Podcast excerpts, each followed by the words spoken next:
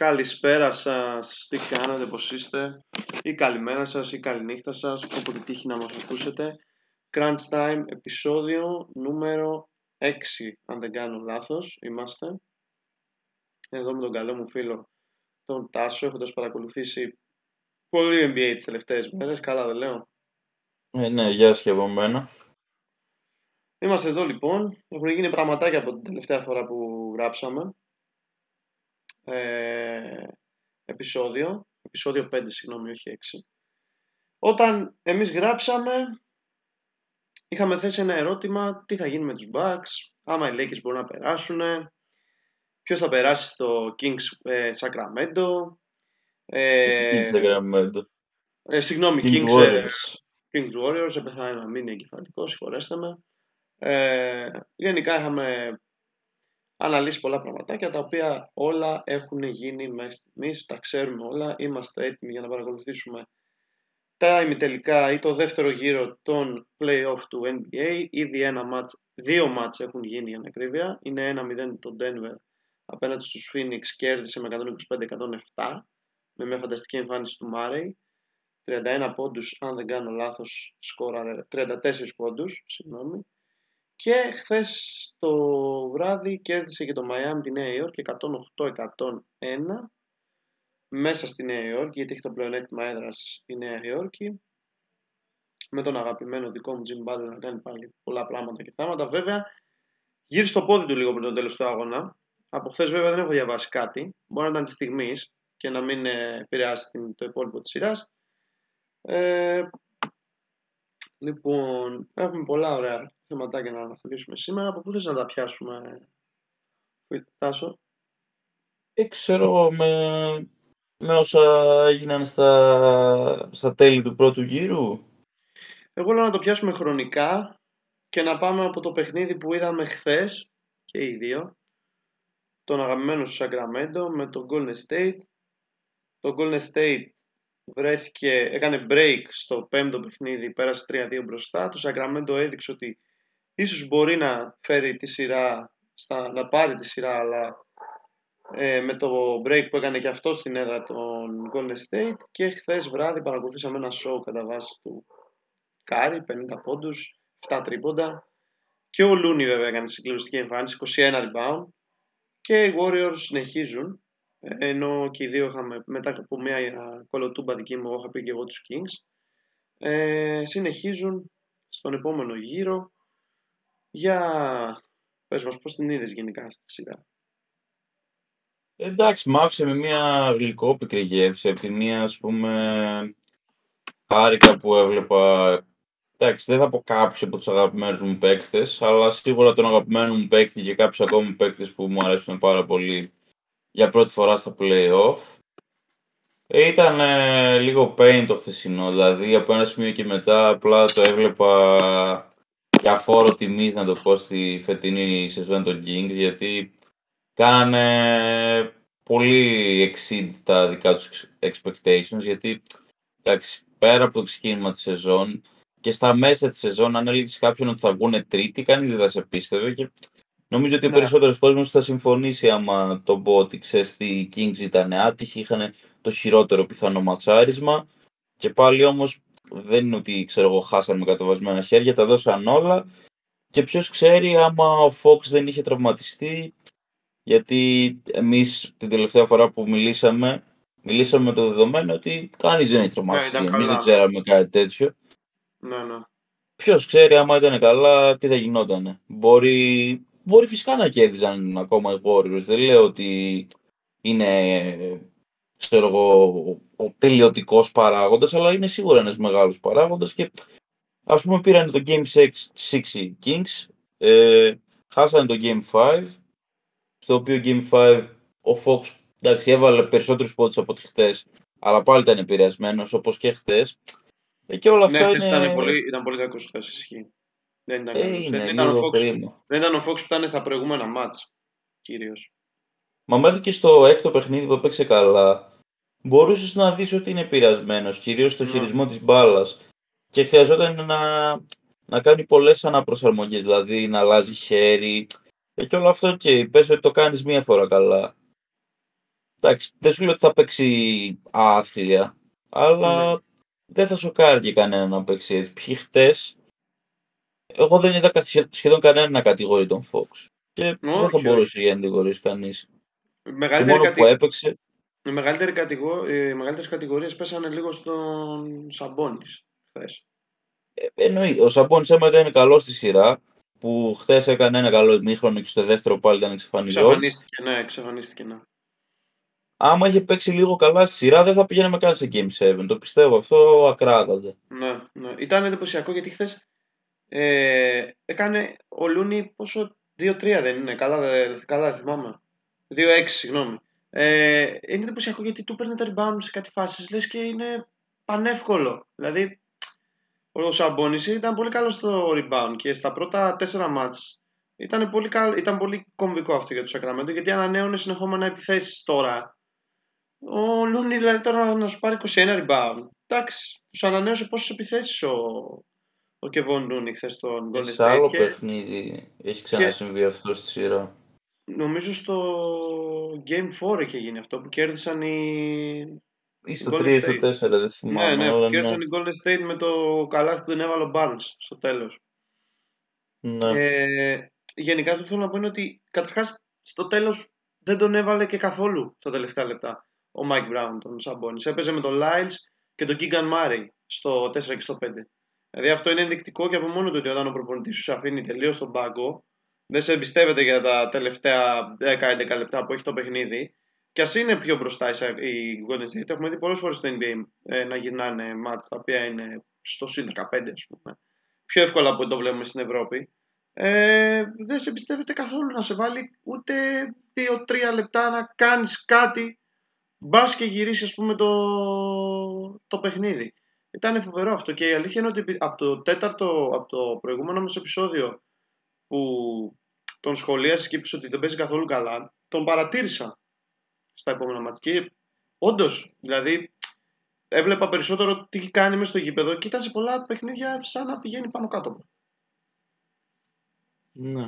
Ε, δεν ξέρω, ήταν ε, για μένα ο κύριος factor που οδήγησε στην πρόκριση τους Warriors σε όλη τη σειρά μιλάμε, όχι μόνο για το χθεσινό παιχνίδι, έτσι. Ο Κάρι. Ναι, όχι, εγώ λέω για το Σαμπόνις. Γιατί αυτός ήταν ε, ο ναι, factor ναι, ναι. που έκανε τους Warriors να περάσουν. Ναι. Παίξει. Ήταν ένα σκιάφτρο μέσα στη ρακέτα, ας πούμε, να το πω έτσι. Θα μπορούσε να έχει γυρίσει τελείως η, η σειρά. Γιατί ένα θέμα που λέει κάποιε φορέ αναλύουν για τον Golden State είναι ότι δεν έχουν ύψος και πώς θα παίξουν όταν θα βρουν απέναντι μια πολύ ψηλή ομάδα. Και άμα ο Σαμπόνι ναι. μπορούσε να δώσει αυτό το fact, ότι είμαι το factor, ότι είμαι ένας παίκτης ο οποίος είναι 2-13 και μπορώ να παίξω τους άλλους που ας πούμε, στο, παίζουν στο 4 με τον Green μερικές φορές, όχι τις περισσότερες φορές, θα μπορούσε να αλλάξει όλη τη σειρά, αλλά δεν ήταν καλός. Και νομίζω ότι εγώ πιστεύω περισσότερο ότι άμα ο Fox ήταν υγιής, θα μπορούσαν ίσως να είχαν περάσει σε κράμματα. Δεν ξέρω αν το πιστεύεις και εσύ αυτό. Εννοείται το πιστεύω, αλλά Εντάξει, τώρα δεν θέλω να μιλάω με αν και. Ναι, με what if. Ναι. Αλλά δυστυχώς είναι ένα what if. Και αυτό που είχα παρατηρήσει εγώ είναι ότι στα πρώτα τέσσερα ματς ο Fox ε, μόνο εκτός ότι ήταν πάρα πολύ καλός επιθετικά έπαιζε και πάρα πολύ καλή άμυνα τον Κάρι.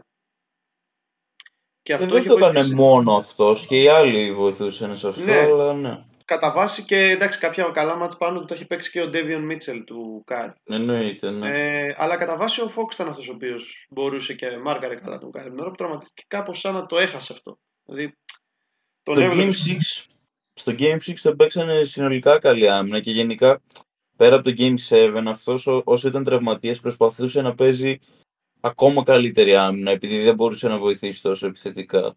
Ναι. Αλλά στο Game 7 δεν ξέρω, δεν, δεν του βγήκε τίποτα. Όχι, δεν, του βγήκε, δεν βγήκε σε όλους τους Sacramento νομίζω τίποτα. Δηλαδή πήραν έναν αέρα κάποια στιγμή Golden State που πραγματικά ό,τι κάνανε έμπαινε μέσα. Δεν χάνανε σουτ σε κάτι φάση. Δηλαδή ειδικά ο Κάρι ό,τι έκανε έμπαινε μέσα χθες βράδυ. Ήταν εντυπωσιακό αυτό. Ε. σε παλιό Κάρι τις σειρές του όταν η Golden State ε, ήταν πριν τον Durant, ας πούμε, που έβαζε τα πάντα κάρι από παντού. Ναι. Ε, okay. Πώς το βλέπεις, εντάξει, προφανώς το Σακραμέντο, όπως είπες και εσύ, έκανε overachieve φέτος, τελείωσε τρίτο. Είμαι σίγουρος ότι αν γυρίσουμε πίσω στις αναλύσεις στο ξεκίνημα της σεζόν, παίζει μερικοί να μην τους δίνανε ούτε καν ας πούμε, να μπουν στα play-in μπορεί να τους δίνανε. Ε, Εγώ δέκατου τους είχα παρόλο που του συμπαθώ. Φαντάσου. Εγώ δεν τους περίμενα. Εγώ περίμενα να είναι καλοί και έλεγα ότι θα μπουν από το παράθυρο των playoff ας πούμε, στην τελευταία στιγμή. Τελευταία στιγμή. Τελείωσαν τρίτη, πάρα πολύ ωραίο μπάσκετ, πάρα πολύ καλή επίθεση, τα έχουμε ξαναπεί. Ε, εντάξει, προφανώς είναι μεγάλο παράσημο ότι κατάφεραν να πάνε τους πρωταθλητές στα 7 και δεν θα τους πει κανένας τίποτα που απεκλειστήκαν από τους Golden State Warriors. Ε, δεν θα τους έλεγα νομίζω και δεν θα τους έλεγε κανένας τίποτα ακόμα και αν οι Lakers είχαν τελειώσει έκτη και απεκλειόντουσαν από τους Lakers. Ε, εντάξει. Εντάξει, παίζει με LeBron, παίζει με Άντων Davis, δεν θα ήταν ότι παίζει και με κακούς παίχτες. Γι' αυτό το, από αυτή την έννοια το εννοώ.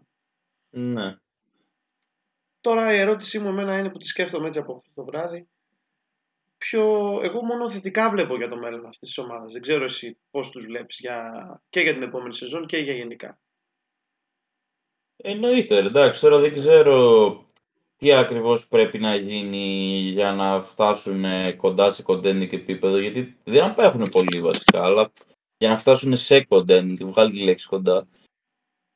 Ε, δεν ξέρω, κάποιοι, επειδή είμαι και στο Twitter, ξέρεις, δηλαδή ναι. κάνω ένα interact με fans των Kings, λέγανε ότι ξέρω εγώ αυτός που μας ε, πέρα από τους αμπώνεις, αυτός που δεν έφαγε τόσο κράξιμο ενώ θα έπρεπε και ουσιαστικά έπρεπε να φτάσουμε στο τελευταίο παιχνίδι για να το φάει. Δηλαδή ο Σαμπόνις ήταν τόσο κακός που όλη η προσοχή πήγε σε αυτόν και αυτό που θα πω τώρα δεν τον έκραξε κανείς μέχρι χτες είναι ο Barnes ο οποίος... Ναι, ήταν κακός. Ε, ναι, ήταν απογοητευτικός. Δηλαδή, δεν είναι ότι περίμενες να βάλει 20 πόντους, αλλά και τα ποσοστά του, η προσφορά του, δεν ξέρω, ήταν πολύ λίγος. Δεν, ήταν απογοητευτικός και απλά δεν ξέρω. Εγώ πιστεύω ότι άμα ήταν ένας OG Anunobi, γιατί διάβασα, το έχουμε ξαναπεί νομίζω εδώ πέρα, αλλά διάβασα ας πούμε στο Twitter ένας να λέει ε, παρόλο που ξέρω εγώ οι Kings θα μπορούσαν να κάνουν μια προσφορά για τον ε, ο Τζανουνόμπι, εγώ πιστεύω λέει ότι πρέπει να περιμένουν για ένα bigger fish. Και εγώ αναρωτήθηκα εκείνη τη στιγμή τι bigger fish, δηλαδή τι, τι περιμένεις, ρε φίλε; Γιατί θα ταίριαζε και γάντι στην ομάδα. Όχι, είναι και πολύ καλός αμυντικός, είναι καλός σουτέρ. Ναι. ναι, ναι, ναι, ναι. Θα ταίριαζε γάντι στις ανάγκες του. Εγώ πιστεύω ότι είχαν τον Ανόμπι αντί για τον Μπαρνς, αυτή τη σειρά θα την παίρνανε. Εντάξει, θα μου πεις, οκ, σιγά, τι με είπες τώρα, αλλά γενικά τώρα μιλάμε για το μέλλον. Άμα ναι, ναι, τον Ανόμπι, εγώ πιστεύω είναι τουλάχιστον ομάδα για τελικούς περιφέρειες, άμα δεν έχουν πάλι κανένα ναι. τέτοιο άτυχο ματσάρισμα. Πάντως, συμφωνώ γιατί και ο, ο, ο, συγγνώμη, ο Μπάρνς παίρνει και, ένα, παίρνει και ένα πολύ μεγάλο συμβόλαιο στο Σακραμέντο. Παίρνει, ε, έχει ένα τετραετές 85 εκατομμύρια. Δηλαδή... Νομίζω, τελειώνει τώρα. Τελειώνει τώρα. Sign and trade. Ναι. Ε, αυτός, εγώ αυτό που άκουσα χθες είναι ότι θα ψάξουν να βρουν έναν ακόμη παίχτη για να το κάνουν μεγαλύτερο αυτό το σύνολο και καλύτερο. Ε, μεγαλύτερο δεν εννοώ από ύψος, εννοώ σε ομάδα. Ναι. Ε, ένας Barnes μέσα σε ένα πιθανό trade θα μπορούσα να τον δω για έναν Ότζο Ενινόπου ή για έναν παίκτη στο 3 ίσως, για έναν παίκτη καλύτερο στο 4, εύκολα θα τον έβλεπα τον Barnes. Γιατί είναι και δεν θα διώξει τον, ε, τον Fox, ας πούμε, την ομάδα που λες δεν πρόκειται να φύγει. Είναι ένας καλός παίχτη που μπορεί να έρθει, ε, που ξεκινάει βασικός και μετά, αν έχει πολλή ώρα να παίξει, μπορεί να σου έρθει τον πάγκο και να σου αλλάξει το παιχνίδι. Κάτι που δεν έκανε. Αλλά στους Golden State αυτό ας πούμε έκανε κατά βάση όταν ήταν εκεί πριν πάει ο Durant. Ε, τώρα δεν είναι καθόλου. Πάνω στο που λες για, το, για τον Barnes και τον Ανόμπι, ε, το θέμα είναι ότι εντάξει, άμα είναι να δώσεις τον Barnes για τον Ανόμπι, πρέπει να δώσουν και 700 pick και γενικά δεν νομίζω να, θα ζητήσουν κάτι διαφορετικό οι Raptors, ας πούμε, για τον Ανόμπι, αλλά δεν είναι μόνο αυτό στο τραπέζι. Υπάρχουν και άλλοι παίκτες. Δεν ξέρω, θα δούμε.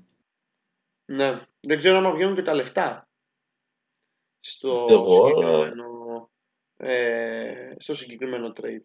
Άμα βγαίνουν ναι. τα, τα χρήματα, άμα αμείβονται με τα ίδια χρήματα οι παίκτες, οπότε να ματσαριστούν εκεί. Πάντως ο Barnes αυτή είναι η τελευταία του χρονιά νομίζω στο συμβόλαιο του. Οπότε Πάει για sign and trade λένε. Δεν ξέρω. Ναι, ναι. Okay. Εντάξει, θα το δούμε το καλοκαίρι αυτό με το καλό. Πάντως, μόνο θετικά εγώ μπορώ να δω από όλη αυτή την πορεία των, των, ε, των Sacramento μέχρι στιγμής. Μια ομάδα που δεν την ναι, ναι. κανείς. Φοβερός ο Fox, Clutch Player of the Year. Ξέρω εσύ συγκινήθηκες λίγο γι' αυτό. Ε, ο Monk έκανε μεγάλο step up φέτος. Πέρσι στους Lakers δεν ήταν κακός πέρσι στους Lakers. Ήταν πολύ καλός για να κρύβω γιατί είχα δει πολλοί Lakers πέρσι. Δεν ήταν κακός στα μάτια που είχε παίξει. Απλά φέτος έκανε ένα μεγαλύτερο step up σε ό,τι έχει να κάνει με το παιχνίδι του και έκανε και φοβερό δίδυμο με τον Fox. Ο Σαμπόνι για το μεγαλύτερο διάστημα της χρονιάς μέχρι πριν τα playoff ήταν καλός. Ε, και γενικά και άλλοι παίχτε. Ο Χέρτερ, ο αγαπημένος Κίγκαν Μάρεϊ. Υπάρχει, υπάρχει υλικό. Μόνο πάντω που λες, στη regular δεν άλλαξε πολύ. Στα playoff έκανε το, το step up κυρίως και κάτι άλλο για τους Kings τελευταίο. Εγώ διάβασα στο Twitter ότι αυτό που θέλουν λογικά να κάνουν, όχι με τον Barnes γενικά, είναι να αντικαταστήσουν το Lyles επειδή πιστεύουν ότι θα ζητήσει λίγα λεφτά παραπάνω με τον Βεζέγκοφ. Ναι. Δεν ξέρω ποια είναι η γνώμη σου γι' αυτό.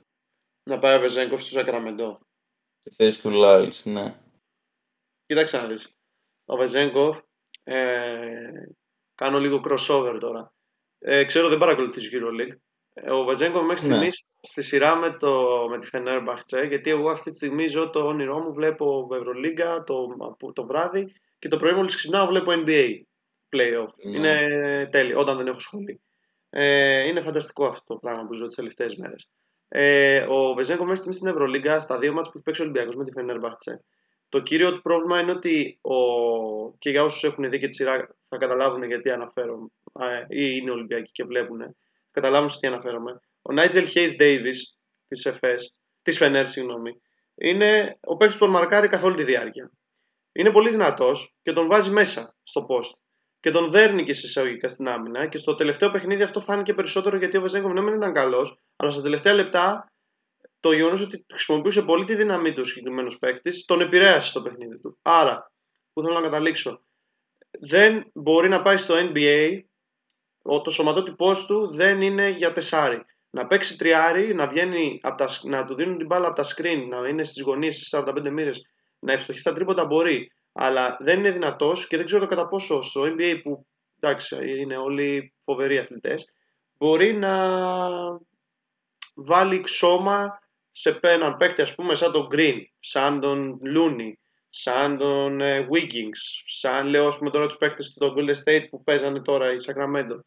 Αυτό είναι το μόνο που εγώ σκέφτομαι. Δηλαδή δεν τον βλέπω τον Ζέγκοφ ως τεσσάρι στο NBA, τον βλέπω ως τριάρι ή δεν έχει δύναμη. Πρέπει να βάλει δύναμη. Είναι καλός στα rebound, αλλά δεν έχει σώμα. Okay. το ακούω. Η ηλικία κάπως είναι 27. 26. Α, okay. 26, ναι. Κοίτα, γενικά όλο αυτό με το Βεζένκοφ ε, το αγκάθι είναι το τι χρήματα θα του δώσουν οι Σακραμέντο. Αν του δώσουν, μικρά, αν του δώσουν 5 εκατομμύρια, δεν θα πάει. Αν του δώσουν παραπάνω, φημολογείται ότι θα πάει. Παραπάνω δεν νομίζω ότι του δώσουν. Δεν ξέρω. Είναι λίγο σαν το Μίσιτς για να κρύβει. Γιατί και ο ε, Μίσιτ Μέχρι 7 να του δώσεις, ξέρω, ναι. παραπάνω τι. Δεν ξέρω, δεν ξέρω. Είναι σαν το Μίσιτς και ο Μίσιτς ε, θέλει να πάει στο NBA, αλλά του δίνουν λίγα χρήματα και δεν του εγγυούνται θέσεις στο rotation. Και γι' αυτό δεν έχει αποχωρήσει τόσα χρόνια από την ΕΦΕΣ να πάει στο Ινοτλαχώμα, αν δεν κάνω λάθος, που έχει τα δικαιώματά του. Στις Bulls. Ναι, α, ναι, πρέπει να έγιναν πέρσι ανταλλαγή τα, τα δικαιώματά του. Ναι, πρέπει να είναι στο Σικάγο πλέον. Anyway, δεν έχει πάει στο NBA μέχρι στιγμής. Αυτό είναι το point. Αν ε, πόσο παίρνει, 4. Ο Βεζενγκόφ. Ναι. Ε, νομίζω με το τωρινό συμβόλαιο που του έγινε είναι κοντά στα 4, ναι. Ναι, ναι. Okay. ναι. Και καλά, ο Μίσιτ στην ΕΦΕΣ παίρνει τα... πρέπει να έχει συμβόλαιο 3,5 εκατομμύρια το χρόνο. Κάτι okay, okay. Ναι. Ε, θα δείξει. Πάντως, εντάξει, ένα παίχτη σαν το Βεζέγκοφ το οποίος να είναι στο 3 και να, είναι, να έχει ένα σταθερό ποσοστό στα τρίποντα, χωρίς να παίζει τεσσάρι, δεν θα ήταν κακό θεωρώ για τους Kings. Okay, ναι. Πάντως τώρα στα γρήγορα όσο μιλούσαμε, έβαλα, στο, έβαλα το trade Anunobi Barnes. Στα λεφτά βγαίνει. Ναι, okay, αλλά δεν νομίζω ότι οι Raptors, πούμε, τώρα που τελειώνει το συμβόλαιο, ότι θα πούνε εντάξει, ελάτε να του δώσουμε ναι. ακριβώς το ίδιο συμβόλαιο. Γιατί Κοίτα. στο sign and trade, η περισσότερη ομάδα που καταλήγει έχει λόγο. Ναι, ναι, ναι. Καλά. Και το Toronto κιόλας ε, ήδη έχουν απολύθηκε ο Nurse και διαβάζω ναι. από την ώρα που χάσανε από το Chicago στα play-in ότι εκεί πάμε για rebuild, οπότε τα διαλύουμε όλα, τα σπάμε, τα δίνουμε δεξιά και αριστερά, τα πουλάμε σε εισαγωγικά για να πάρουμε πολλά picks και να το φτιάξουμε ξανά από την αρχή. Δηλαδή και ο Σιακάμ θα φύγει και ο Φαν Βλιτ θα φύγει και τον Ανουνόμπι θα διώξουν. Μόνο το Σκότι Barnes από ό,τι φαίνεται θα κρατήσουν. Ε, που είναι ο rookie τους. Ναι, σόκο μόνο, ναι. Okay. ναι. Οπότε πιθανό ο Νόμπι όντως να καταλήξει κάποιο του χρόνου. Και για το Memphis είχε ακουστεί ο Νόμπι. Πέρσι, πριν στο, στο, ναι, στο, trade, στο, στο trade deadline του χειμώνα είχε ακουστεί έντονα και δεν έγινε ποτέ κίνηση για να τον πάρουν. Και εκεί θα τέργησε πιστεύω ο Αννόμπι. Ναι, πώς. Για τους Kings είχε ακουστεί κυρίως για, δεν ξέρω αν ήταν σε σοβαρή νότα ή όχι, και ο Paul George από fans, σε φάση τι θα ήσασταν διατεθειμένοι να δώσετε. Κάτσε, περίμενε. Και ποια θα μπαίνανε στο trade για να πάει ο Paul George στο Sacramento. Αυτή είναι η ερώτηση, δεν ξέρω. δηλαδή δίνεις τον Barnes, Okay. θέμα είναι με τα συμβόλαια πώς βγαίνει. Οι Clippers υποτίθεται ότι σε αυτό το trade θα θέλαν να τον πουλήσουν. Κατάλαβες τι να κάνουν, να είναι sellers. Ναι. Καλά, ε, στο και εκεί άλλη μια ομάδα που λένε ότι το σπάσουν του χρόνου. Ναι. Ε, περίμενε. Πάμε προς τα εκεί τώρα μήπως. Ε, μπορούμε να πάμε. Το έφερε συζήτηση. Ναι. ναι, μπορούμε, μπορούμε να πάμε προς τα εκεί. Ωραία, οπότε αφήνουμε το Σαγκραμέντο με θετικό πρόσημο. Και τον Golden State θα το πιάσουμε σε λίγο γιατί θα πούμε για τη σειρά με τους Lakers. Ok. Okay. Ε, πάμε στους Clippers, όπως είπες. Ωραία. Λοιπόν, οι Clippers, εγώ επιμένω ότι αν ο Kawhi ήταν καλά, δεν θα ήταν 4 σειρά. Ε, γιατί είδαμε τι έγινε στο πρώτο game του, των ε, δύο ομάδων. Ε, το θέμα είναι ότι είδαμε και στα υπόλοιπα τι έγινε, που τους κοντράρανε full χωρίς τον Kawhi. Σωστό, απόλυτο, απόλυτο σωστό. Ε, έφυγαν έξω με 4-1 με την ομάδα που όλοι πιστεύουν ότι θα πάει τελικούς, το Phoenix. Και τώρα η συζήτηση που υπάρχει είναι το, αυτή η φήμη που έχει κυκλοφορήσει μετά από, αυτό το, από αυτή την ήττα ότι ε, πάνε οι Clippers να το σπάσουν όλο αυτό, να διώξουν τους Stars και να το πιάσουν από την αρχή γιατί πλέον νομίζω η στάμπα αποτυχία δεν είναι υπερβολική να μπει σε αυτό το σύνολο βέβαια με ένα μεγάλο αστερίσκο από πάνω από αυτό. Γιατί όπως yeah. συζητούσαμε ο Φέαρ μόνο μία σεζόν τους είδαμε όλους υγιείς. Μετά είχαμε συνέχεια προβλήματα. Ακόμα και τη σεζόν που πήγαν τελικούς περιφέρειας ο Καβάη δεν έπαιζε. Ε, ναι, αλλιώς εγώ πιστεύω θα πηγαίνει τελικούς. Τέλος πάντων, ε, ο Paul George πάνω σε αυτό είπε ότι ξέρω εγώ, I promise will get through this, κάτι τέτοιο. Δεν ξέρω εσύ. Απ' τη μία τι άλλο θα μπορούσε να πει ο παίκτης, φεύγουμε. Όχι, Απ' εντάξει, ναι. Εγώ πιστεύω ότι οι Clippers θα επιμείνουν, δηλαδή δεν έχουν πολλές επιλογές, θα, θα το κρατήσουν αυτό το συνολάκι, γιατί αν το δεις ρεαλιστικά έχουν τρελά συμβόλαια σχεδόν όλοι τους παίκτες. Σχεδόν όλοι. Βασικά μόνο Καγουάι και ο Πολ Τζόρτζ, αλλά αυτό εννοούσα. Και οι δύο έχουν συμβόλαια που βάσει των τραυματισμών τους, κυρίως του Καγουάι, είναι nearly untradeable. Δηλαδή, ποιος θα θέλει τώρα, μέχρι και η Magic ας πούμε, γιατί να θέλουν τον Καγουάι. Ναι, Κατάλαβες. Τον ναι, Paul ναι, George. Ναι. Τον Paul George το καταλαβαίνω γιατί παρόλο που έχει και αυτό τραυματισμούς, ε, δεν τους έχει σε τόσο μεγάλο βαθμό. Ναι. Ε, όχι τώρα που το βλέπω, 42 εκατομμύρια παίρνει ο Καβάη, 42 εκατομμύρια παίρνει και ο Πολ Τζόρτζ. Είναι μεγάλα σύμβολα. Εντάξει. Ναι, αλλά π.χ. άμα είσαι η Hornets, ξέρω εγώ, πόσα χρόνια έχει ακόμα στο συμβόλαιο του Πολ Τζόρτζ; Τρία. Ε, άμα είχε δύο, θα σου έλεγα ότι άνετα εμείς θα δίναμε το Shepard και κανέναν άλλον ακόμα, ξέρω εγώ, ναι, για, να, ναι, ναι, ναι, για να το κάνουμε. Και δεν θα έχω και κανένα πρόβλημα, ξέρω εγώ. Ναι, εντάξει. Κοίτα, η ομάδα αυτή έχει ένα παίχτη που όταν είναι καλά είναι φοβερός. Και αυτός είναι ο Καβάη. Ε, μια χρονιά που ήταν καλά, κοντέψαν να φτάσουν τελικούς με τους ε, Lakers που τους είχαν βγάλει έξω την Στο τσόκ που κάνανε μέσα στη φούσκα. Από εκεί και έπειτα έχουμε τη σεζόν 2021 που οι Clippers πήγαν τελικούς περιφέρειας που είχαν, είχαν αποκλείσει τη Utah στα τελικά είχαν χάσει τότε από το Phoenix με 4-2 χωρίς όμως τον Kawhi ήταν ο Reggie Jackson, ήταν ο Paul George ο Kawhi τότε είχε παίξει στον πρώτο γύρο απέναντι στον Dallas που συζητούσαμε και σε ένα άλλο επεισόδιο σε αυτή τη φοβερή σειρά τότε που είχαν γίνει συνεχόμενα break μέχρι το τελευταίο παιχνίδι και μετά τραυματίστηκε, δεν έπαιξε ξανά. Είχε παίξει ένα-δύο παιχνίδια με τους Jazz, αλλά μετά τραυματίστηκε. Ναι, ναι, σωστά. Πέρσι, πέρσι θυμάμαι σίγουρα ότι οι Clippers είχαν τελειώσει 8η και αποκλειστήκαν στο play-in. Ναι, που είχε ναι. πολύ κορονοϊό ο Paul George. Μπράβο, ναι, και είχε χάσει όλη τη σεζόν ο Kawhi πέρσι. Ναι, ε, ναι. λόγω τραυματισμού. Και τώρα φέτος λένε ότι. Όχι, λένε, ε, είναι fact, έπαθε μηνίσκο. Γι' αυτό και ναι. έχασε ναι. τη σειρά.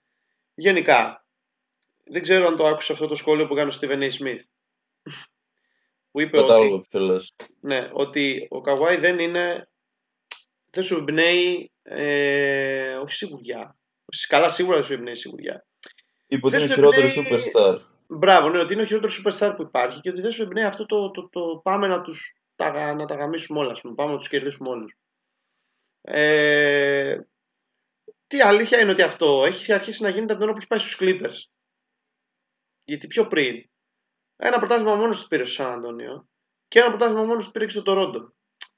Οπότε, δεν ξέρω εσύ πώς το βλέπεις αυτό το, το σχόλιο; Ο Σαν Αντώνιο δεν πήρε μόνος στο πρωτάθλημα. Καταρχήν αυτό δεν ξέρω. Ναι. Μου ακούστηκε λίγο αστείο. Μόνος του εννοώντας ότι στους τελικούς ε, ήταν φανταστικός. Δηλαδή είχε παίξει και το Λεμπρό φοβερή άμυνα. Ρε, ήταν, ήταν αλλά... Στα τρία τελευταία μάτια που το πήραν η Σαν Αντώνιο ήταν πρώτος κόρε σε όλα.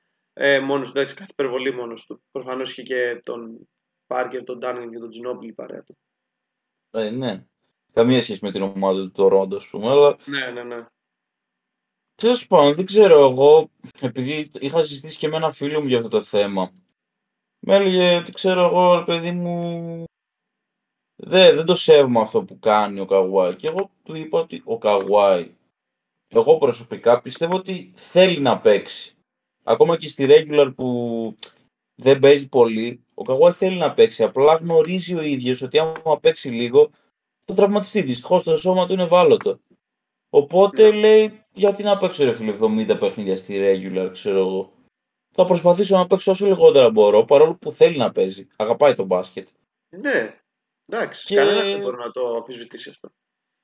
Και, ναι, δεν, είναι παραλίας. δεν είναι παραλίας ο Καβάη να μην νοιάζεται. Είναι τυχαίνει απλά να τραυματίζεται. Δηλαδή δεν νομίζω ότι άμα ήταν καλά στα playoff τώρα με τους Suns θα έλεγε μάγκες γράψτε με να μην παίξω. Νομίζω είναι αστείο αυτό, δεν ξέρω. Και εγώ στεναχωριέμαι λίγο, ρε φίλε, γιατί εντάξει, πέρα από, ότι, πέρα από το γεγονός ότι συμπαθώ και τον Καουάι, εγώ προσωπικά, παρόλο που εσύ δεν τους συμπάθεις, εγώ τους Clippers τους έχω μια ψηλοσυμπάθεια. Εντάξει, δεν τους συμπαθώ. Δεν είναι... Ότι... Έχω μεγάλη δυναμία και εγώ στον Καουάι, οπότε ναι, okay, δεν τους συμπαθώ γιατί είναι το αντίπαλο δέος των Lakers, αλλά δεν είναι ότι τους συμπαθώ. Ναι. ναι. Απλά, παιδί μου, δεν ξέρω. Πιστεύω ότι όλο αυτό το gamble όταν έγινε αρχικά, όταν πήραν Καγουά και Paul George, 99% fans λέγανε ναι ρε φίλε, τι κάνανε ρε. Ναι ρε, όντως. Ναι. Ήτανε, ok, okay, λες δεν γίνεται να πάρουν ένα πρωτάθλημα τα επόμενα 5-6 χρόνια, ξέρω εγώ. Έχουν περάσει πόσα, 5 χρόνια τώρα, 4. Ε, το καλοκαίρι του 2019 είναι αυτό το 4. Ναι. Ε, δεν έχουν κάνει κάτι τώρα, αλλά είναι κρίμα γιατί δεν φταίει ας πούμε τώρα ο ιδιοκτήτης τους που είχε κάνει εκείνο το gamble. Ναι. Ε, πού να ξέρει ο ότι τη μία τραυματίζεται ο ένας, την άλλη ο άλλος, κορονοϊό ο ένας. Ε, εντάξει ρε φίλε, είναι λίγο στενάχωρη φάση τώρα. Ναι, και είναι ότι δεν, ε, δεν έχεις ένα δείγμα. Για να μπορείς να πεις, δεν έχεις πούμε το δείγμα που είχες στους ε, Lakers του Κόμπε, του Χάουαρτ και του Νάς ας πούμε. Που παίξανε μαζί και πήγανε κατά διαόλου ή πέρσι το Lakers πάλι με τον Westbrook και τον Davis και τον LeBron. Δεν έχεις αυτό το δείγμα πολλών αγώνων. Είναι ότι πάντα υπάρχει αυτό το όχ και αχ και να ήμασταν μαζί τι θα είχαμε κάνει. Το, θέμα, το, το θέμα είναι ότι το δείγμα όταν παίζουν μαζί είναι εξαιρετικό. Απλά ναι, όσο παίζουν ναι. μαζί. Ναι, είναι φανταστικό όταν είναι μαζί. Δηλαδή είναι όντως super team. Είναι όντως πάρα πολύ καλή. Και όταν παίζει και ο Καβάη μόνος του, το δείγμα είναι πάρα πολύ καλό. Ναι, και δεν είναι τόσο καλό, αλλά είναι, ναι. είναι πάλι αρκετά καλό, ναι. Δηλαδή δεν είναι ότι είναι μια ομάδα που είναι ό,τι να είναι και πρέπει να παίξει πούμε, καλά ο, ο Καβάη πρέπει να είναι μέσα για να παίξουν καλά. Είναι γενικά με, και με τον Καβάη όταν επιστρέφει είναι πάρα πολύ καλό. Και με τον Westbrook φέτος που έπαιξε σε κάποια μάτια πάρα πολύ καλά μπορεί να. Ήταν άλλη ιστορία τώρα με το, με το Phoenix. Ναι. Και γενικά δεν ξέρω. Εσύ, θα το, εσύ άμα ήσουν GM τώρα. Ωραία. Ναι. Να την κάνω έτσι την ερώτηση. Είσαι ο GM των Clippers. Το έχεις κάνει αυτό το trade. Έχει πάει έτσι όπως έχει πάει. Τώρα έρχεται το καλοκαίρι. Τους κρατάς άλλο ένα χρόνο μαζί και βλέπεις τι θα γίνει ή το σπάς από τώρα; Εγώ πιστεύω ότι αναγκαστικά οι Clippers, επειδή. Πώς να το πω, έχουν γεμίσει την ομάδα ρολίστε. Και ρε παιδί μου, δεν ξέρω. Εγώ πιστεύω ότι δεν είναι ρεαλιστικό άμα κάνεις trade να περιμένεις να πάρεις εξίσου καλά ανταλλάγματα, τουλάχιστον παικτικά. Ναι. Δηλαδή, δεν ξέρω, εγώ δεν θα προτιμούσα να πάρω αυτό το gamble και ό,τι γίνει, ξέρω εγώ, παιδί μου, ελπίζεις μία χρονιά να σου κάτσει να μην τραυματιστούν. Παρόλο που πλέον φαντάζει λίγο, λίγο δύσκολο αυτό, αλλά δεν ξέρω. Τώρα το να, να το παρατήσεις έτσι απλά δεν, δεν βγάζει νόημα για μένα, δεν ξέρω. Γιατί ναι. δεν θα πάρεις καλά ανταλλάγματα, όχι τίποτα άλλο. Τώρα να δώσεις τον Καγουά για να πάρεις το Μάλι Στέρνερ, τι να το κάνω, ξέρω ναι, εγώ, δεν, λέει. δεν λέει, δεν λέει, δεν λέει. Δεν λέει γιατί δεν είναι ότι θα πάρεις και ένα παίχτη που είναι superstar. Εντάξει, πολύ καλός παίχτη ο Μάλι Στέρνερ, αλλά δεν είναι. Ε, σαν παράδειγμα το είπα, αλλά ναι. ναι. Όχι, σύμφωνο, γιατί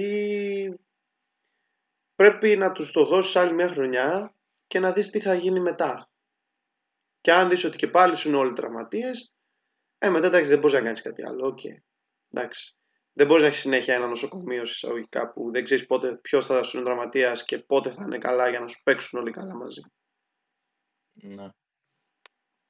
Οπότε αυτό είναι το, το θέμα τώρα με τους, ε, με τους Clippers. Ok. Okay. Ε, πάμε στο, όχι θα πάμε μετά στο άλλο ναυάγιο. Ας μείνουμε λίγο στη Δύση ακόμα. Ε, πώς το, αφού λέμε τώρα για τους... Ε, για την ομάδα, για, μιλάμε για τους Clippers, για να πάμε στην ομάδα που τους απέκλεισε. Πώς το βλέπεις τον Denver Phoenix; Ο Denver. Είναι ήδη ένα μηδέν. Δεν, δεν ξέρω εσύ. Ίσως, πώς να σου το πω, εγώ στην πρώτη σειρά δεν τους, με τους, με τους Timberwolves δεν τους είδα καλά. Δηλαδή ναι. είδα ότι το 4-1 ήταν ένα από τα πιο πλασματικά 4-1 που έχουν υπάρξει ποτέ σε πρώτο γύρο.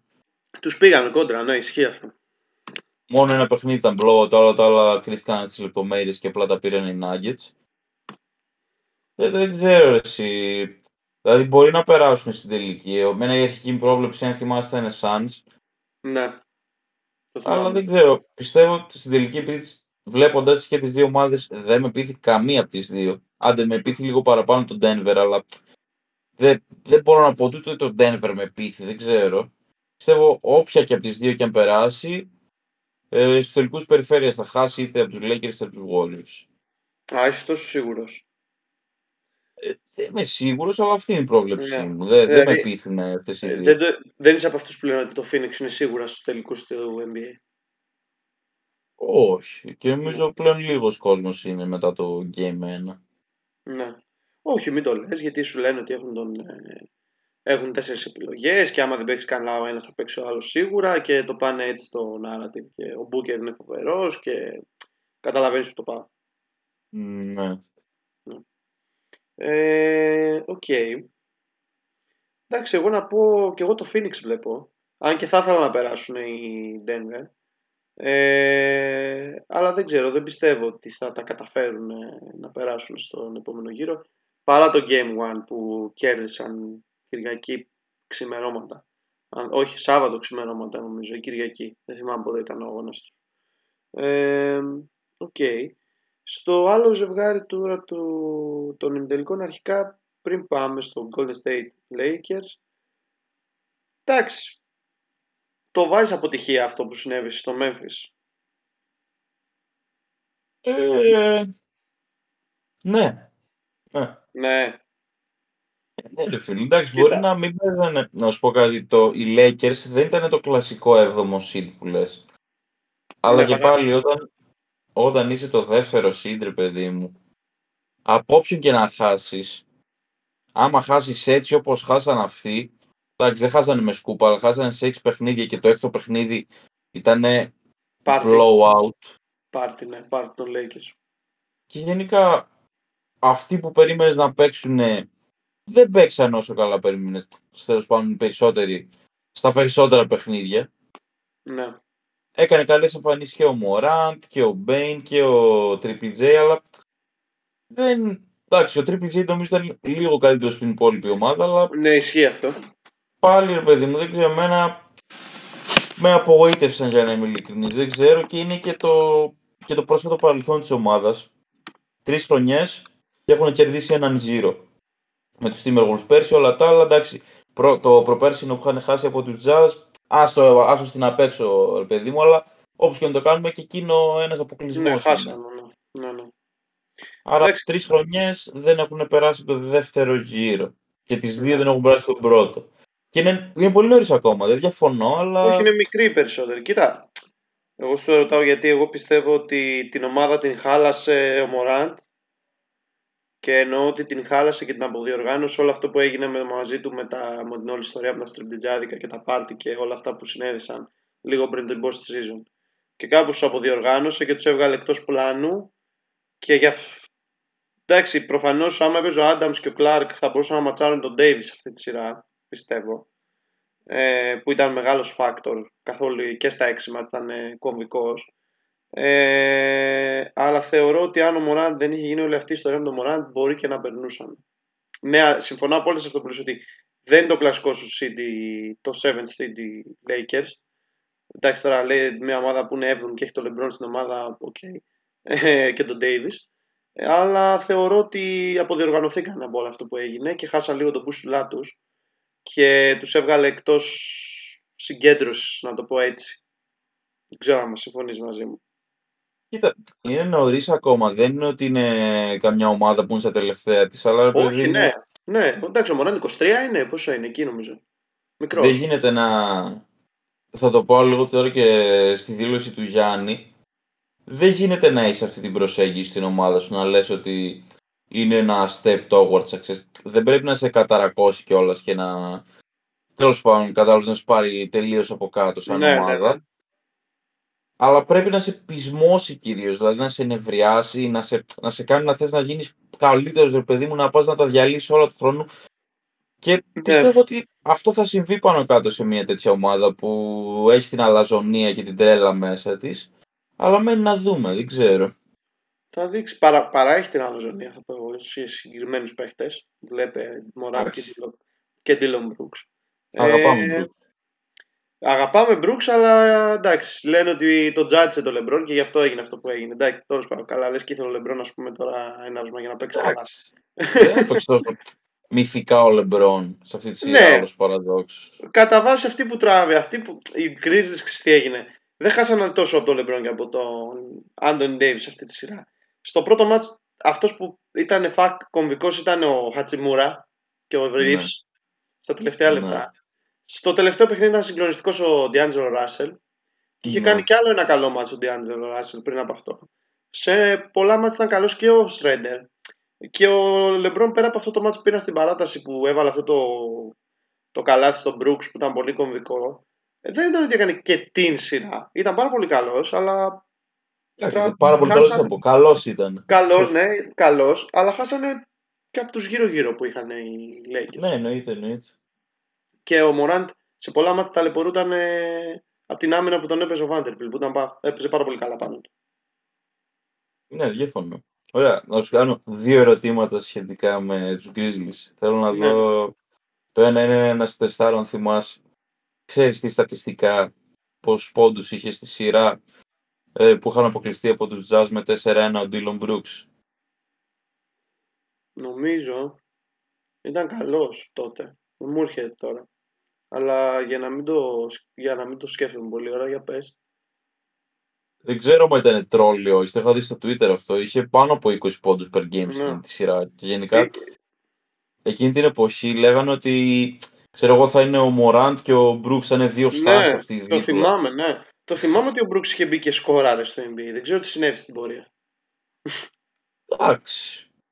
Είναι λίγο παράξενο αυτό. Ναι, ναι, είναι, είναι, είναι. είναι. Ε... Ωραία, η δεύτερη. Η δεύτερη. Δεν είναι... Αυτή είναι... έχει να κάνει και με τους ε, Grizzlies και με τους Kings. Επειδή την έχω δει αρκετά στο Twitter το τελευταίο διάστημα. Εσύ, άμα ήσουν GM ομάδας, ποιον θα ήθελες τώρα, πες ότι κάνεις expansion την ομάδα σου και ο Adam Silver σου κάνει μια χάρη, ας πούμε, σε λέει θα πάρεις, ξέρω, ένα από τους δύο, έλα, έλα. Κλείνει και το ναι. ματάκι. Θα έπαιρνες τον Morant ή τον Fox; Ε, στιλιστικά, εμένα μου άρεσε περισσότερο ο Morant. Οπότε κατά πάσα πιθανότητα θα κατέληγα με αυτόν. Απλά είναι λίγο ανεξέλεγκτος και μπορεί να σου γαμίσει την ομάδα με τις μαλακίες που κάνει εκτός παρκέ. Ενώ ο Fox είναι λίγο πιο σοβαρός. Θα πήγαινα με τον Morant γνωρίζοντας όλα τα ρίσκα που έχει ο συγκεκριμένος παίκτης στην, στην ψυχολογία του. Γιατί μου αρέσει στιλιστικά περισσότερο αυτό το, αυτή την ταχύτητα που έχει και αν βελτιώσει και το τρίποντο είναι πολύ ωραίος παίκτης. Ο Fox, αλλά δεν είναι αμυντικός. Ενώ ο Fox είναι έτσι. Θα πήγαινα με τον ναι. Εσύ ξέρω τι θα πεις, αλλά θα την κάνω την ερώτηση εσύ. Ε, καλά, εγώ εννοείται Fox και ε, πάρα, ναι. πολύ, πάρα πολύ λένε ότι, πώς να σου το πω, ο Μωράντ ναι μεν είναι φλάση το ένα το άλλο το παράλληλο, αλλά φοβούνται ότι θα γίνει μελλοντικά ο νέος ε, Westbrook ή ο νέος Derrick Rose. Κατάλαβες. Ναι. Εντάξει, ο Rose δεν είναι πολύ καλός πριν δραματιστή. Θα μπορούσε να έχει μείνει στην ιστορία. Ο Μωράντ... Μετά λέμε. Φοβούνται επειδή κάνει όλα αυτά τα flashy ναι. dance και τα λοιπά, ότι ναι, ναι, ναι, ναι. μία να την πάθει. Ο Μωράντ πρέπει κάποιος άνθρωπος εκεί πέρα στο Memphis να του κάνει ψυχοθεραπεία τρεις φορές την εβδομάδα. Να ηρεμήσει το κεφάλι του, να κάνει μαλακίες εκτός παρκέ. Και είναι, είναι, φαίνεται ότι έχει πολύ ταλέντο. Είναι κρίμα να μείνει αυτό το what if άμα ξανακάνει κάτι παρόμοιο του χρόνου και μείνει πολύ καιρό έξω. Δηλαδή είναι πόσο. Είναι, είναι και το ερώτημα πάνω από το Memphis αυτό το πράγμα. Ότι πόσο μπορεί, αν ο Μωράντ είναι normal, η ομάδα έχει μέλλον και πολύ μέλλον. Αν κάνει μαλακίες, χαλάει το πράγμα. Ενώ ο Fox ξέρεις ότι δεν πρόκειται να κάνει αυτά που κάνει ο Μωράντ. Το ξέρεις. Ναι. Ούτε με όπλα να βαράει κόσμο, ούτε να κάνει αυτά τα πάρτι που είδαμε στις φωτογραφίες να κάνει Μωράν. Νομίζω ότι ο Φόξ είναι ήσυχο, ήσυχο παιδάκι. Ναι. Δεν το πω τόσο απλά. Ε, αλλά εγώ θα πήγαινα με τον Μωράν γιατί μου αρέσει περισσότερο. Το, είναι του στυλ παίχτες που μου αρέσει να βλέπω εγώ στο μπάσκετ. Να το, να το θέσω τόσο απλά. Okay. Ωραία. Ε, μεγάλο ερώτημα. Τώρα, πριν πάμε στην Ανατολή θέλω τη γνώμη σου για τον Golden State Lakers. Okay. Ε, δεν ξέρω. Την έχω ψηλοσκεφτεί αυτή τη σειρά. Hm. Ε, εγώ πιστεύω οι Warriors θα περάσουν. Απλά με προβληματίζει λίγο το ότι ο Davis δεν είναι σαμπόνις. Περιμένεις ότι θα παίξει αρκετά καλύτερα όσοι, ό, όσοι και να πέσουν πάνω του. Ναι. Άμα δεν υπήρχε ο Davis και υπήρχε ένας Σαμπόνι, ξέρω εγώ αντίστοιχα, ένας Νταμπόνι, τέλος πάντων. Ο θα έλεγα, δεν θα έλεγα Warriors με σβηστά τα μάτια. Τώρα είναι λίγο πιο δύσκολο μόνο λόγω του Davis. Αλλά ναι. πάλι θα μείνω στο Warriors ή σε 6 ή σε 7. Ok. Okay. Και εγώ προς τους Warriors πάω. Εγώ από το πρωί σκέφτομαι τα ματσαρίσματα. Δηλαδή, εγώ αυτό που το μόνο ερωτηματικό είναι ποιος θα μαρκάρει τον Davis στο Golden State. Δηλαδή κατά ναι. πάσα πιθανότητα θα πάει ο Λούνι πάνω του. Δεν ξέρω μαζί στο... με τον Green μπορεί. Ναι, μαζί με τον Green. Εκεί βέβαια είναι το θέμα ότι όπως είπες δεν είναι σαμπόνις και στο Memphis έκανε πολύ bullying στους ψηλούς του. Τώρα που δεν ήταν ο όλα, αλλά σε κάποια ναι. ναι. Στα περισσότερα... Ο Triple J αρκετά καλή δουλειά έκανε. Ναι, απλά σε πολλά μάτς φαινόταν ότι κυριαρχεί. Ναι. Να το θέσω τόσο απλά. Αυτό είναι το μόνο ερωτηματικό γιατί ο Green θα μαρκάρει τον LeBron ή ο Wiggins. Ε, οι Lakers λογικά θα ρίξουν τον Vanderbilt πάνω στον Κάρι, όπως κάνανε με τον Morant. Ε, και μετά ποιος άλλος μου μένει; Ο Thompson δεν, ξέρω. Ναι, λογικά ο Reeves. Αν και ο Thompson γενικά η αλήθεια είναι ότι από τότε που έχει γυρίσει δεν είναι ο Thompson που ξέραμε δυστυχώς. Αλλά μπορεί. Γύρω, οριακά έπαιζε εναντίον των Warriors. Ναι, ναι, ναι, ήταν κακός και χθες είχε 15 πόντους.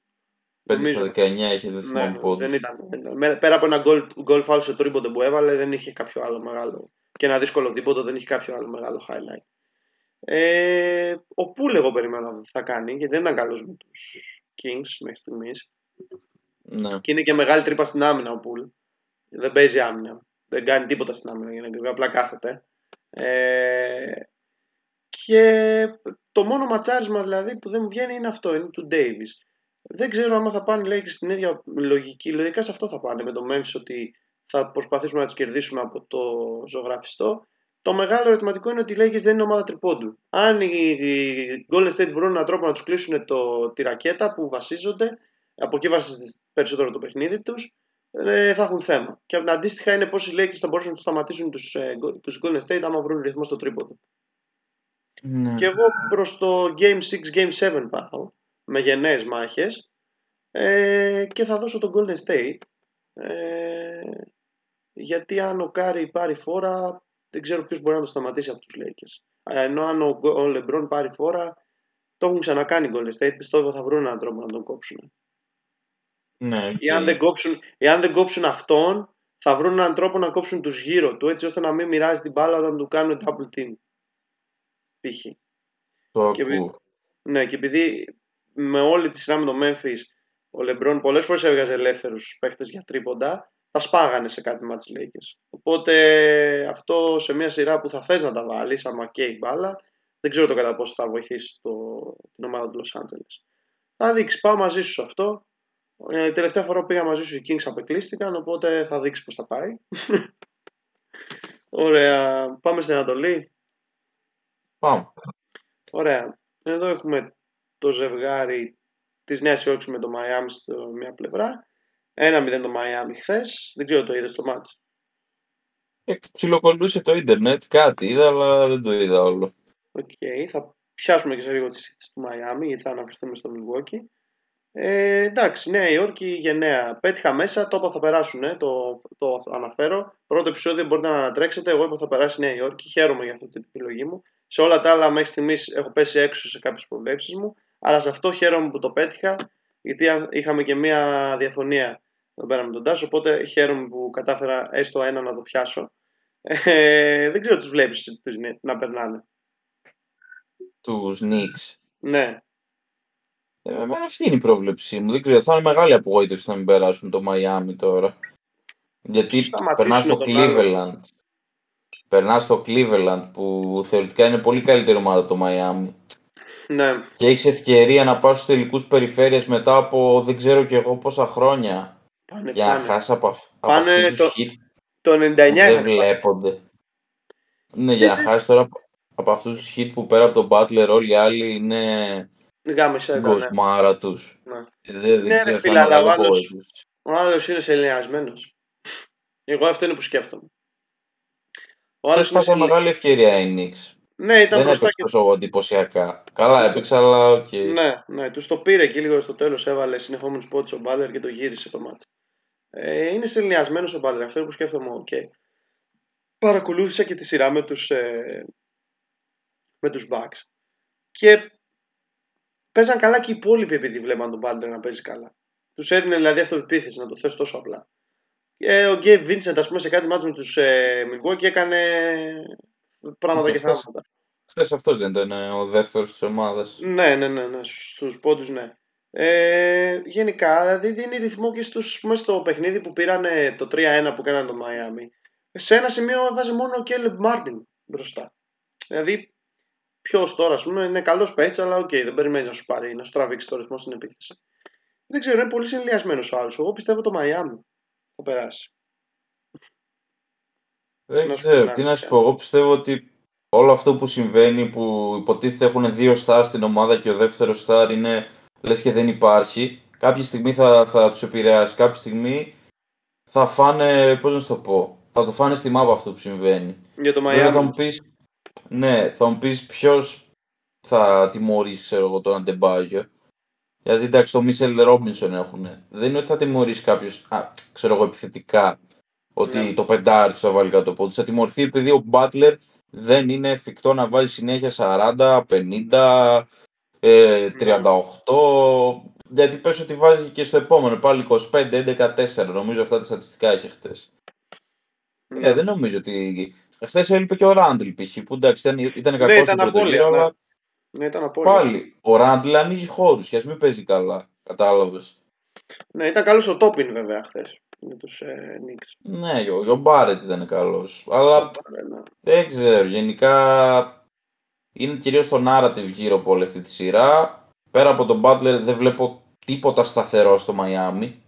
Κάνει, κάνουν ένα-δύο παίκτες διαφορετικοί step up σε κάθε παιχνίδι. Εντάξει, αυτό δεν είναι τόσο κακό, αλλά το σχολιάζω απλά. Ε, δεν ξέρω, εγώ πιστεύω ότι οι Knicks θα περάσουν σε 6 ή σε 7 πάλι. Πάντως εγώ τη βλέπω και να δεν περάσουν. Έλα. Τη βλέπω να τραβάει τη σειρά.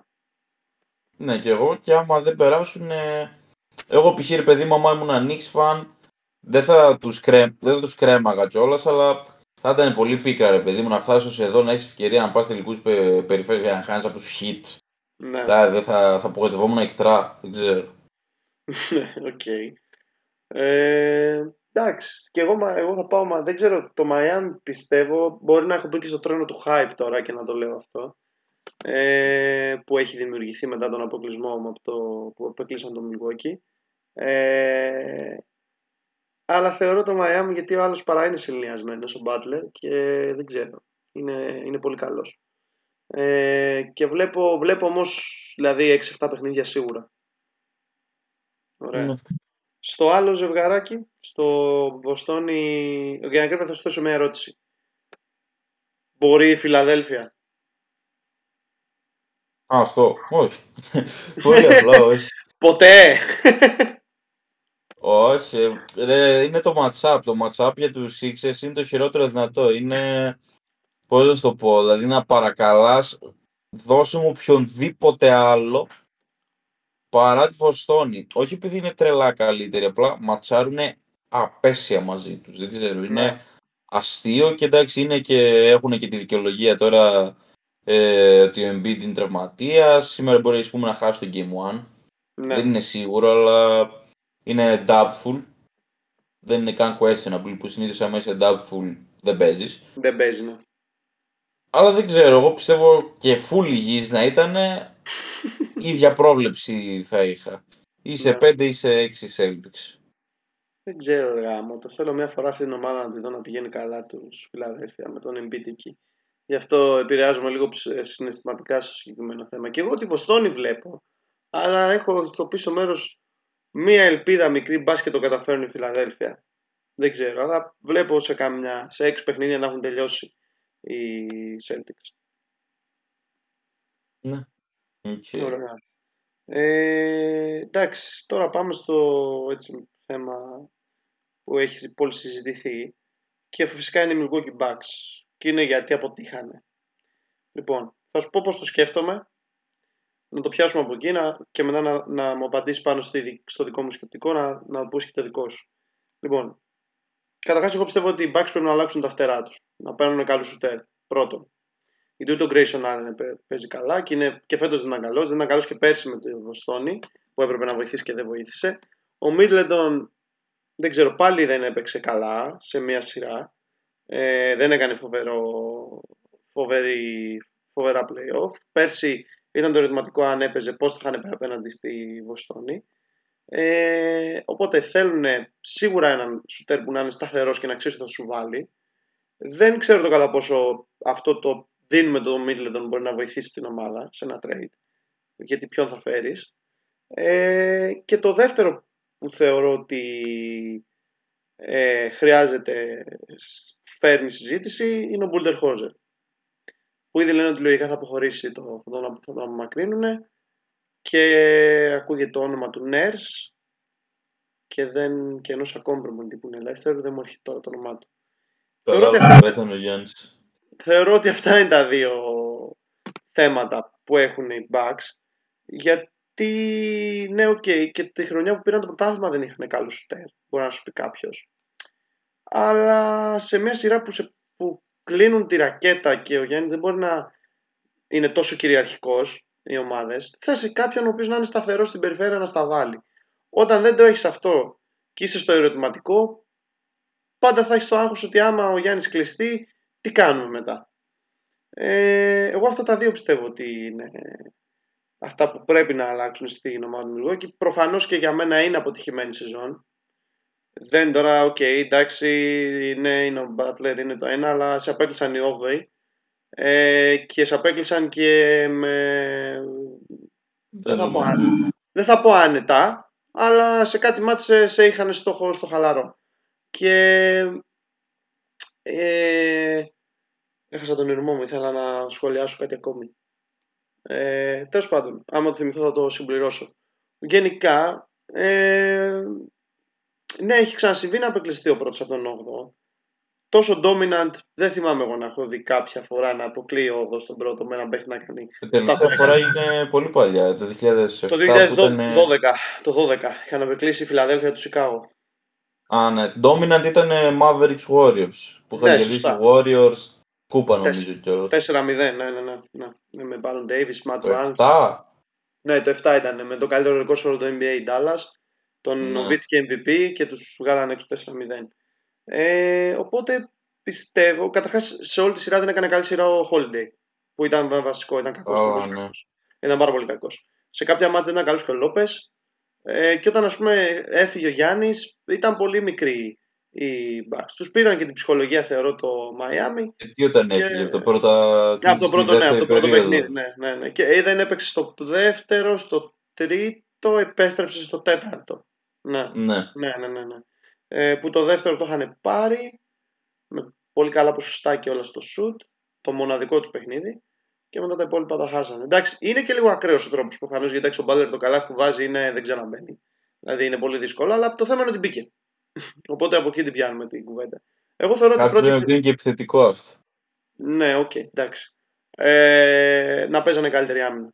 Ε, να το θες τόσο απλά. Δεν γίνεται να τρέχει, να δέχεσαι inbound pass τόσα μέτρα και να στο βάζει μέσα στη ρακέτα το καλάθι ο αντίπαλος ψηλός. Προστάτευε τη ρακέτα σου, ο αντίπαλος ψηλός λέει ο αντίπαλος. Προστάτευε τη ρακέτα σου για να μην πέρασει ποτέ αυτή η πάσα. Ε, τόσο απλά. Ε, οπότε θεωρώ ότι αρχικά πρέπει να αλλάξουν προπονητή. Γιατί ο Μπάτλε Χόρζερ δηλαδή δεν, επε, δεν εμφάνισε τον Ground σε όλη τη σειρά. Δεν εμφάνισε τον Dragic σε όλη τη σειρά. Δεν εμφάνισε τον ε, ακόμα ένας παίχτη που ήταν καλό, δεν μου έρχεται τώρα στο μυαλό.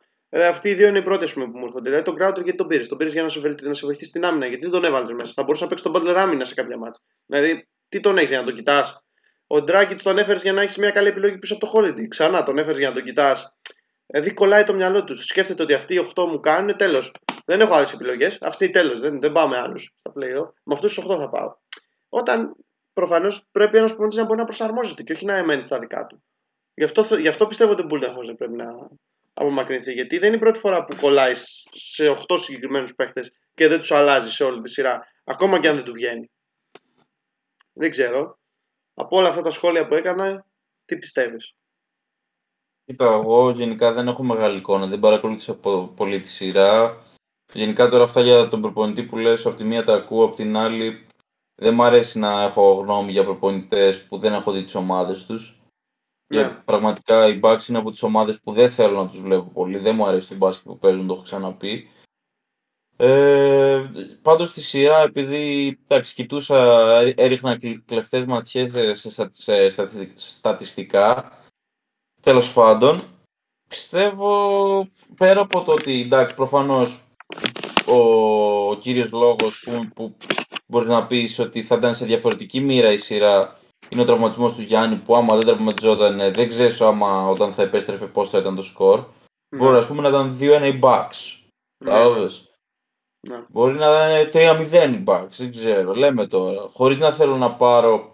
Παρόλο που αντιπαθώ τους Heat, δεν θέλω να, να, να πάρω μακριά από αυτούς το επίτευγμα. Συγχαρητήριά τους έτσι. Ναι, Αλλά ok. Okay. Είναι προφανώς παίζει ρόλο και το ότι τραυματίστηκε ο Γιάννης. Πέρα από αυτό, οι υπόλοιποι δύο που περίμενες να κάνουν το step up δεν το κάνανε. Ναι, ο Άντο Μίτλετον, ο Μίτλετον σε ένα-δύο μάτς, σε ένα-δύο μάτς ο Μίτλετον έπαιξε. Ο Χόλντι ναι. έπαιξε σε ένα μάτσο οριακά καλά. Επιθετικά μιλάω τουλάχιστον. Ναι, αλλά ναι, και αμυντικά. Καλά και αμυντικά δεν ήταν καλός ο Χόλντι.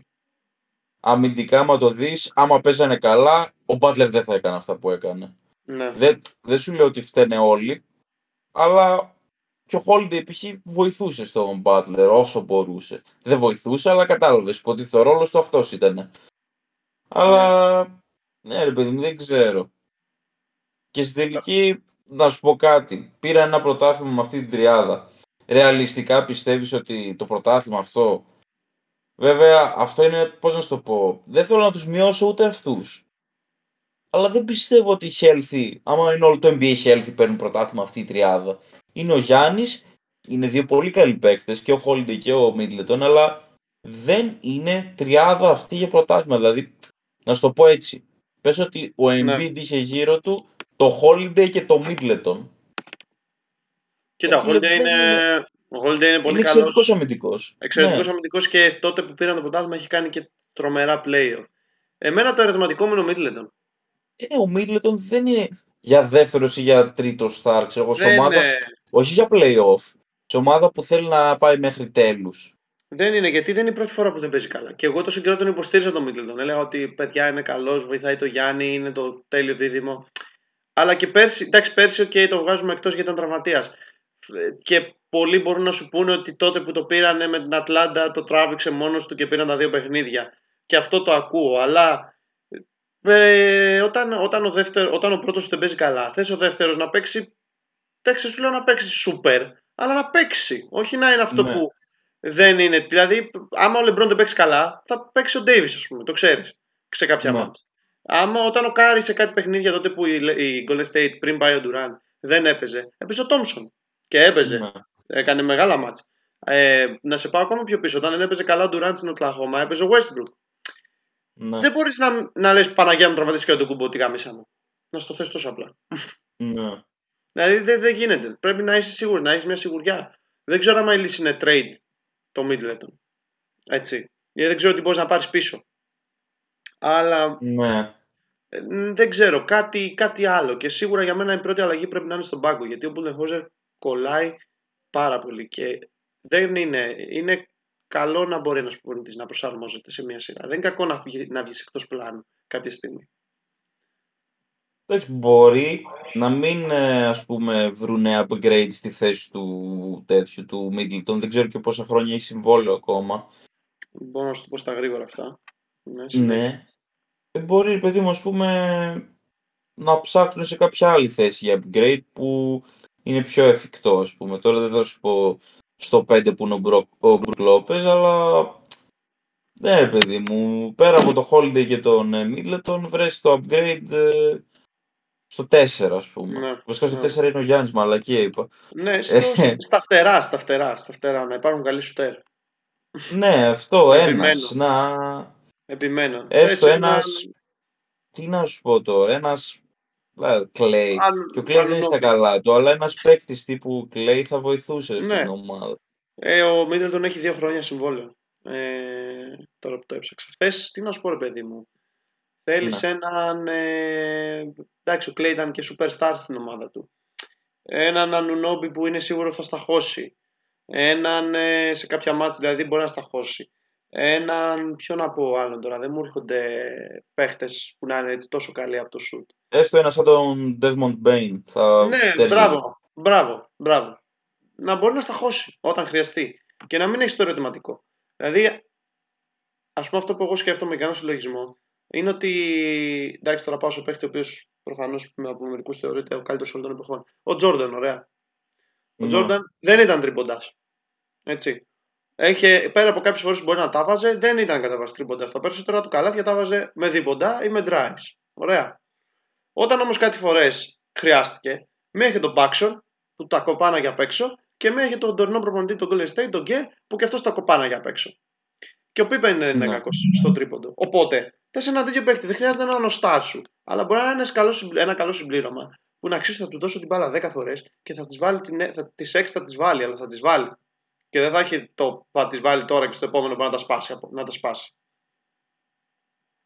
Αυτό, ναι. αυτό είναι που εγώ λέω, να βρουν έναν τέτοιο παίχτη. Δεν ξέρω ποιος μπορεί να είναι. Δεν το έχω ψάξει και τόσο πολύ για να πω ότι έχω αυτές τις πέντε προτάσεις. Δεν είμαι ο general manager. Άμα ήμουν θα, θα δούλευα στο Milwaukee. Αλλά να βρουν έναν τέτοιο παίχτη. Και θεωρώ ότι ο Nick Nurse, ας πούμε, έκανε εξαιρετική δουλειά με τον Toronto τόσα χρόνια. Θα μπορούσε να βελτιώσει τους Milwaukee σε πολλά πράγματα. Και Ναι, και ο- εμένα αυτό με φοβίζει λίγο γιατί έχει ώρες ώρες κάτι κολλήματα ο Nick Nurse. Π.χ. Ένα παίζανε, παράδειγμα δίνω. θυμάμαι, ναι, θυμάμαι με εμάς να βλέπεις τον OJ, εντάξει δεν έχει σπάσει και το πόδι του, αλλά το έχει χτυπήσει λίγο και φαινόταν ότι πονάει, ρε παιδί μου, ξέρω εγώ. Μην το ρισκάρεις το πράγμα. Γι' αυτό τον έβαζε εκεί πέρα. Δεν... Ναι, Μένανε 5 λεπτά, νικούσαν με 15 πόντους και δεν τον έβγαζε. Και αυτό με το Γιάννη π.χ. που καμιά φορά τραυματίζεται θα ήταν πολύ ανησυχητικό, Επίφοβο. ξέρω εγώ. ναι, ναι, ναι. Εντάξει, ο Nets τώρα μου έρχεται πρώτος στο μυαλό, έτσι. ναι. Είναι και άλλοι προπονητές. Ο Ντόκα πιστεύω θα μπορούσε να ταιριάξει σε αυτή την ομάδα. Που Ε, πήγε στο, έφυγε πήγε από στο τον Ταμπλό. Houston τώρα. Ναι, έφυγε. Πήγε στο Houston για τέσσερα χρόνια. Ενδιαφέρον αυτό παρεπτόντω. Θέλω να δω πώς θα τη φτιάξει την ομάδα. Ναι. Εντάξει, προφανώς να μην πάει κανένας να. Έτσι. Ναι. στην ομάδα. Δεν ξέρω. Γενικά είναι και άλλοι τώρα. Και άλλοι προπονητές νομίζω θα μείνουν ε, ή είναι ελεύθεροι. Απλά δεν μου έρχονται στο μυαλό. Μου έχει μείνει μόνο ο Nurse. Ε, James αλλά- Borrego να πάρουν. Ναι. Και αυτό θα μπορούσε να είναι μια καλή λύση. Ή τον, ε, Για πλάκα το είπα, δεν κα- καθόλου καλή Ναι. λύση. Ο Σνάιντερ λένε ότι θα φύγει από τον Ατλάντα ίσως. Μετά το. Μετά Όχι, το- δεν θα φύγει. Δεν θα φύγει. Κάτι που διάβασα ότι ίσως. Καλά, διάβασα ότι στην Ατλάντα μπορεί να διώξουν όλη την ομάδα. Δεν ξέρω το κατά πόσο αυτό έχει βάση βέβαια. Αυτό Ναι. έδιωξε προσωπικά το υπόλοιπο coaching staff που δεν ήταν δικιά του επιλογή, κατάλαβες. Ναι, Για α, να οκ. πάρει δικούς του βοηθούς προπονητή Ναι. και έτσι. Ναι, ναι, ναι. Την Ατλάντα τώρα που το 'πιασα, πώς τους βλέπεις σε αυτές τις φήμες που λένε ότι θα το σπάσουν. Ε, δεν θα το σπάσουν. Ε, δεν ξέρω. και εγώ αυτό μπορεί, να πιστεύω. φύγει... μπορεί να φύγει ο Collins π.χ. Δεν ξέρω που ήταν απογοητευτικότατος Ναι. φέτος, αλλά ο Τρέι και ο Ντεζόντε δεν νομίζω να φύγουν. Ούτε εγώ Ε, πιστεύω, ναι. Ούτε εγώ πιστεύω. Είναι μια υπερβολική φήμη νομίζω αυτή που βγήκε επειδή αποκλειστήκαν. Επειδή ο Τρέι Γιάνγκ έκανε κακή σεζόν και απεκλειστήκαν τώρα στον πρώτο γύρο. ναι. Ναι, θεωρώ ότι Καλά, καλά κακή Collins- σεζόν δεν έκανε. Εντάξει, δεν ήταν συγκλονιστικός όπως ήταν άλλες χρονιές. Πολλοί στο NBA του δώσανε το βραβείο του χειρότερου παίκτη της χρονιάς φέτος. Ο το πιο overrated, που και εμένα είναι Overrated, μεγάλο ναι. τι να είναι αυτό. Ναι. Overrated. Εντάξει, παιχταράς είναι ο Τρέι για μένα. Τώρα άλλη συζήτηση αυτή. Ο Collins πιστεύω θα φύγει από εκεί. Δεν ξέρω πού θα τον δούμε. Το να καπέλα καταλήγει. μπορεί να φύγει. Και εγώ. Το καπέλα Καπέλα. μπορεί να φύγει. Ναι. ναι, γιατί έχει μεγάλο συμβόλαιο ο Καπέλα και δεν είναι και κανένα πεντάρι. Να είναι καλά ο Χάρντιν για να ακριβή για το Καπέλα. Πήρε συμβόλαιο 60 εκατομμύρια, κάπου εκεί νομίζω είναι το συμβόλαιο του. Ε, Βέβαια δεν ξέρω τι θα τέριαζε εκεί πέρα. Δηλαδή σκέφτομαι τώρα ότι πες ότι φεύγει ο Καπέλα, φεύγει ο Collins. Βέβαια έχουν τον Οκόγκου. Θα μπορούσε να είναι, είναι πουλενάκι, αλλά πρέπει να βρεις έναν παίκτη ο οποίος συνεισφέρει και αμυντικά κατάλαβες. Ναι. Τέλος πάντων. Όχι, ένα ψηλό καλό για ένα ακριβά. Ένας ψηλός καλός θα ταιριάζει σε αυτή την ομάδα. Ναι, αλλά είχα στο μυαλό μου τον Downs που μπορεί να είναι διαθέσιμος, αλλά δεν είναι καλός αμυντικός. Κατάλαβες. Σωστά, ναι. Είναι ελεύθεροι πολλοί προπονητές τώρα που το κοιτάω. Ο Quinn Snyder θα είναι ελεύθερος. Ο Vogel που ήταν στους Lakers. Νομίζω ο Vogel έχει ακουστεί για τους... Ε, Σνάιντερ είπαμε δεν θα είναι ελεύθερος. Ποιος, ο; Ο Σνάιντερ είπαμε λέω δεν θα είναι Και ελεύθερος. γιατί τον έχει πρώτη πρώτη επιλογή εδώ; Ναι, Δεν ξέρω, ο, τι να ο, σου ο πω. Frank Vogel, ναι, δεν ξέρω. Σ' αρέσει ο Lakers. Βόγγελ. Όχι, αλλά το να φύγει ο, ο τέτοιος από το να φύγει δεν μου αρέσει ο Μπούτεν Χόζερ. Γι' αυτό. Μόνο με τον Μπορέγκο Έλα, εκστρατεία. να. έλα. Έτσι για τον Μπορέγκο πέρυσι στους Hornets. Ναι, ναι. Δεν ξέρω. Δεν μ' Εκστρατεία να φύγει, δεν φαντάζεσαι. αρέσει. ε. Ναι, αυτό, αυτό δεν, δεν μ' αρέσει. Πιστεύω ότι είναι κολλημένος. Οκ. Ωραία. Κάτι άλλο; Και νομίζω είπαμε Βοστόνη, με τους Sixers είπαμε Νέα Υόρκη, τα άλλα δύο τα είπαμε, είπαμε και για μια, δύο, τρεις ομάδες που θέλαμε. Δεν νομίζω ότι έχει μείνει κάτι άλλο. Ναι, νομίζω ότι τα καλύψαμε όλα. Είχαμε και ένα μεγάλο περιθώριο, ε, συνέβησαν πραγματάκια. Πάμε τώρα για τα ημιτελικά των... ή το δεύτερο Περιφερειών. γύρο, όπως θέλετε μπορείτε να το πείτε, των περιφερειών, με ωραία matchups, χαμούλης, ωραία play-off μέχρι στιγμής μπορώ να πω εγώ βλέπουμε, πολλά upsets, ε, ειδικά αυτού του Miami και πάμε για τη συνέχεια και εδώ στην Ευρώπη γίνονται καλά play-off και έπεται συνέχεια. Λοιπόν, Αυτοί ήμασταν. Crunch Time επεισόδιο νούμερο 5. Ε, καλά, καλή συνέχεια playoff να έχουμε. Καλή συνέχεια και σε εσάς όποτε μας ακούτε μέσα στην ημέρα σας. Και τα λέμε στο επόμενο επεισόδιο. Bye. Καλή συνέχεια σε όλους σας. Bye.